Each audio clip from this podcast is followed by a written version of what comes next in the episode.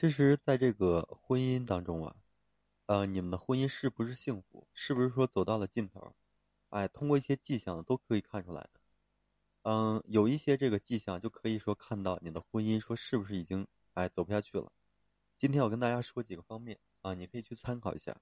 如果说你有这些方面的迹象，就说明你的婚姻就很难已经走下去了。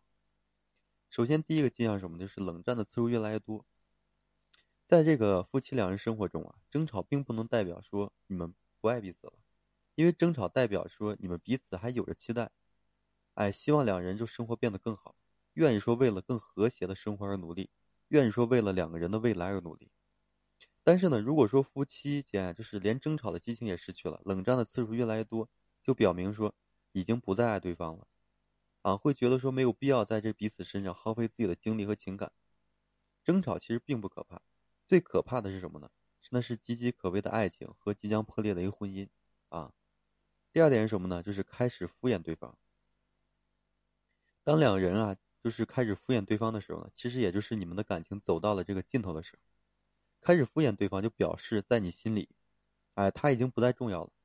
开始敷衍对方，就表示你已经不再想耗费这个精力来维系这段感情了，啊，也表示说，呃，你已经对他失去了所有的兴趣和爱。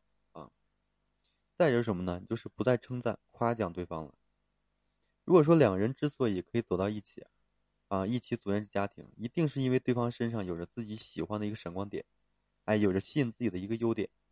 但如果说两个人开始，啊，不再称赞、夸奖对方的时候，就表示昔日对方十分吸引他那个，呃，对方的一个优点了，在时间的这个磨练和这个琐碎日常的消耗下，就已经变得不值一提了，就足以让他们就是摒弃。啊，摒弃对方了，嗯，再有一点什么呢？就经常抱怨对方。